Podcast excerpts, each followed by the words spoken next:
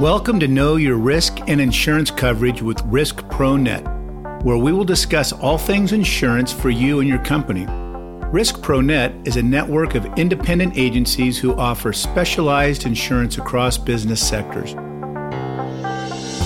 Regardless of where you are in your insurance journey, we want to invite you to join us to think about insurance differently. Know Your Risk and Insurance Coverage with RiskProNet provides answers to all your insurance questions.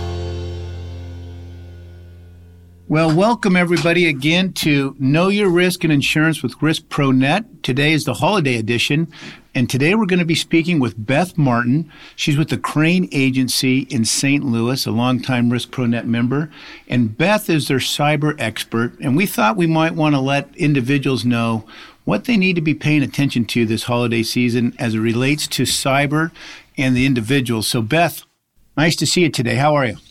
I'm great. Thank you for having me. I appreciate it. Well, I think it's such a timely topic, especially when I think about how uh, my wife uses credit cards and gets online and do things to get that holiday deal. So tell us, what do people need to be thinking about as it relates to you as an individual and your cyber exposure and the holiday season? What do you think? Well, I agree. And I'm one of those shoppers, like okay. many women are, that go online to do a majority of the holiday shopping. So I think the biggest advice I can give is to slow down on the holiday shopping just a bit so that you can um, that you can truly see which um, websites you're ordering from, um, that you're not opening emails that are um, advertisements with links in them.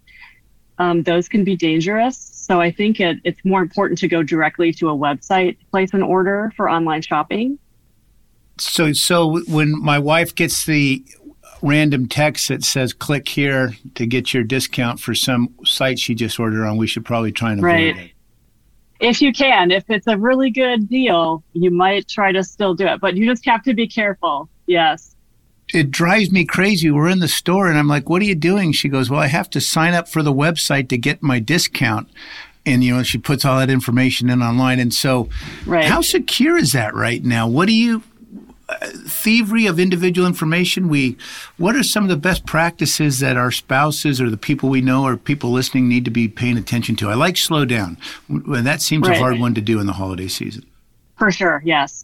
Also, um, if you do have to enter in any personal information, just be wary that you're putting it out there. So a lot of um, a lot of websites or emails with holiday deals will have you enter your email address, and then they'll email you a code to enter in when you check out to get a discount.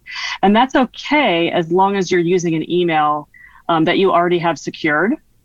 So to open your email, you have to put in a multifactor authentication to access it. Um, that helps safeguard um, that that email address. Um, I use a separate email for online shopping than I would for um, other personal email. Well, that's a good idea. Maybe you could expand on that. Is that a best practice that you recommend? Create a, a separate account just for shopping? I would, because then you, it's another way just to monitor that information.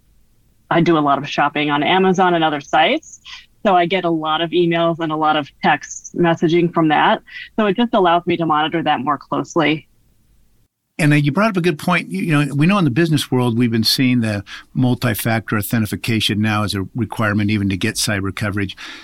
Are you starting to see that more in the individual space, whether it's uh, maybe your bank or something? Or and if you don't want to do that, that seems to be like another step. And I'll take my wife, for example. She's like, why are they asking me to do this step? She gets frustrated by it. I think she's just a, she's a setup for the, the scammers. But uh, are we starting to see more of that? We certainly are. And it's actually a good thing um, to have. I know it's annoying and it's another step to add. There are ways around it. For example, what I've done recently is the places that I go online, especially with banking, Um, you can download an app that will keep all of your passwords, and it's like a, a master p- password keeper. Um, and then you'll have a strong password to access all of your passwords, and that's backed up by two-factor authentic- authentication. So on my cell phone, it'll use my face facial recognition to open up my password keeper, and then I'll have all my passwords secure in there. It's just another step to make sure that um, that you know your your information is more secure, especially when it comes to banking. Do you recommend using uh, LastPass or something similar? I, are, are, okay. is the, are is the Apple password keychain just as strong? Is there any recommendations you have for individual users as they start to think about using a master password collection site? Yeah, any of the um, apps that will show up, uh, you should just research how they are used, and if you're comfortable with using that, you know, every day. I use the Norton Password Keeper um, on mine, um, so that's what I use. Um, I also use the Microsoft Authenticator app, um, and that I have turned on M F A for Facebook, um, Instagram, all of your social platforms. You can also set up M F A. So really, anywhere that us consumers are interfacing and have the opportunity to set up M F A, we should, because if not, we're really leaving ourselves vulnerable to someone hacking us in that public cafe or jumping on that public Wi-Fi. Do you recommend using exactly. v- VPNs or anything as well? Yes. Yeah, you should definitely never um, use a public Wi-Fi if you have any sensitive information on your device. Well, I think most people ignore that one because they're so desperate for the deal, right? They're like, it's only for a second. Who would catch me? Uh, that's great. Okay, what about, okay, so we got M F A, we got using a V P N if you can. We also want to make sure that we slow down and we're only clicking on links that we know about. What else? Anything else we should be thinking about during this holiday season? Um, as far as getting emails or text messages from retailers, Um, I would just be wary of ones that appear to be from the company, but um, they may look a little off. So the email that they come from might have like one letter that's not spelled right, or the address in the email to you may not match the signature of the person that's sending the email. So these are phishing emails. So they're going to try to get you to click a link in within the email that gives them access to your device. And then from there, of course, they can do whatever they want. So it's very important to look at the emails um, that you're getting to make sure that they that they're, you know, valid. And they'll have something spelled wrong or the font will be different. Um, I get I did get um, some a lot of spam recently from PayPal because I do use PayPal, but the way that the PayPal logo is, it's just a little bit off. It's very hard to spot. They're, they have gotten very good at making it look like it's from Amazon or PayPal. I also think, you know, we in the in our business world, we're learning all this through our systems at work about recognizing proper email things. But I know I never go back and not, other than say, hey, don't click on that to my wife. I never talk about some of the ways to identify it or to hover over the U R L to make sure it's accurate. And maybe that's something we should be thinking about as well, because kind of beat into us in the workplace, but I think for individuals out, you don't think about those things at all. And that's right. A tough thing to learn if we're not exposed to it. So it seems like common nature for us, but my wife would still click that link and do the deal. Right. Yeah. It's they make it um, really hard to spot, and it's always a, a rush situation. So you want to, you know, make sure that the bad guys want to make sure that you click on it like without really thinking about it. So that's their goal, right? Is to get, you know, to get your money. I will share with you um, a personal story. I was using um, the app Venmo, which is a way that most people use to send money to each other to, to, you know, pay for each other when they when they buy coffee or whatever they go out to eat. Um, I used it to buy um, local artisan, you know, things at a craft fair or something like that. So I used Venmo. I got a notification from my bank that there um, that there was a charge that was over the preset limit that I had to send me a notification. And I tried to check my Venmo app, but I couldn't log in. It wouldn't, it said my password was invalid. And I tried to reset my password and it would, I wouldn't get an email uh, in my email account to reset it. The person that had hacked my Venmo had sent two small charges from a gas station um, for like around forty dollars. And then at uh, four a.m. tried to charge to Bloomingdale's over twenty-one hundred dollars. From my Venmo account, which was tied to my, uh, you know, bank account. So I had to act quickly and change. I had to shut down my whole bank account, open a new one. It, it was a process. Um, and during that process, I, I changed all of my passwords. Um, don't use Venmo for a while because I'm not, I, you know, I'm not, they handled it well, but I don't really trust them one hundred percent yet. But it was an exercise because um, you don't think that it will happen to you or it won't happen to the cyber expert at Crane. But guess what? they'll find you. The cyber expert at Crane was a victim. I, I think that also illustrates, you know, people won't slow down or they have a hard time slowing down. But just how much of a pain was it to have, and how much time did it take to go close your bank? And even if you weren't out of pocket any money, that sounds like a very big headache to try and shut down everything and start up again. It is. It's a process. Um, luckily, my bank worked really well with me, and Venmo was fine, so I wasn't out any money.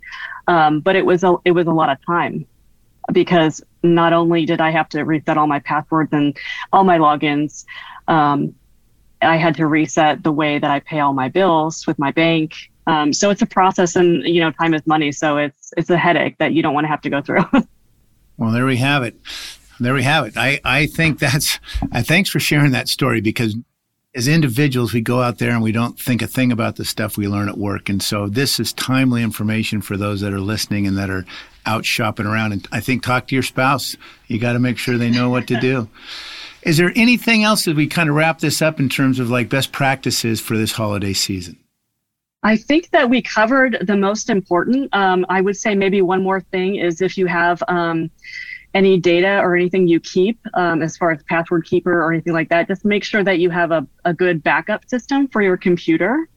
And also make sure that you're um, doing the updates that your apps require on your phone. That is going to make sure that any bug or any vulnerability that's in that program is going to be patched. Okay, that's a great, that's a good point. I know you're supposed to keep all, all software, all applications up to date. A lot of people don't do that. How about storing passwords? Any tips on the best places to store passwords if you're not using these password keepers? I know also human tendency is to use the same variation of the same password as you're creating passwords to access a site. And, right. and we also know, I think the hackers can run these algorithms, and once they have one of your passwords, they can run it through some iteration so quickly that they can find your other vulnerabilities, right? So not, is there any suggestions on password? Use the use the one provided by the password manager or change them up? Um, I do set my own passwords in my password keeper. Um, I make them uh, passphrases, um, things that only I would know in, in a certain configuration of words, not just, you know, you don't want to put your dog's name and then the year. Obviously, um, you don't want to use the same password for everything. I use harder passwords for things that I want more secure. Um, the password keeper will tell you how long it will take to crack the password that you've um, suggested. So, um, you know, obviously, a brute force attack is a computer that is just going to run an algorithm to find the password. And then once they do, you know, they can shoot it out to several places, and they've got, you know, You're, they've got access because you're using the same password for everywhere you go. Yep. And I think people are guilty of doing that because we default to behaviors which are known. And so we, we always use some, or there's a tendency to use a variation of that password, and you're actually leaving yourself pretty right. vulnerable if you don't find a way to manage your passwords correctly. Yeah. It's better to use a passphrase or, you know, your favorite song, just some random lyric from it. Something like that is more secure than just someone's name or initials or the year you were born. Right. And when it's, uh, I have funny stories. I better watch out or I'll get hacked. I'll be giving away all the secrets. So, yeah. Beth, it's been great to just get these tips on the holiday season. Perfect timing. I think everyone needs to do their part, go out, keep jumpstarting the economy, but spend wisely when you jump on these apps at these stores to get the deals to make sure you get the right Christmas presents that you want. Absolutely. Happy shopping. Yeah, happy shopping. Well, thank you so much. And again, this is Beth Martin from the Crane Agency in Saint Louis. She's the cyber expert. Prior to joining Crane, she worked for Aon, where she worked in the private equity portfolio, doing all the management liability. Uh, pleasure to have you on today and learn from your wealth of knowledge. And thanks for sharing what individuals need to do this holiday season, Beth. Absolutely. Thanks, Chip. Okay. We'll see you again. All right. Enjoy Know Your Insurance and RiskProNet with RiskProNet. We'll talk to you later. Happy holidays. We hope you enjoyed this episode of Know Your Risk and Insurance Coverage with RiskProNet. For more information about RiskProNet, please visit our website. You can follow us on Facebook and Twitter for insurance insights. From everyone at RiskProNet, we want to say thank you for tuning in, and see you next time.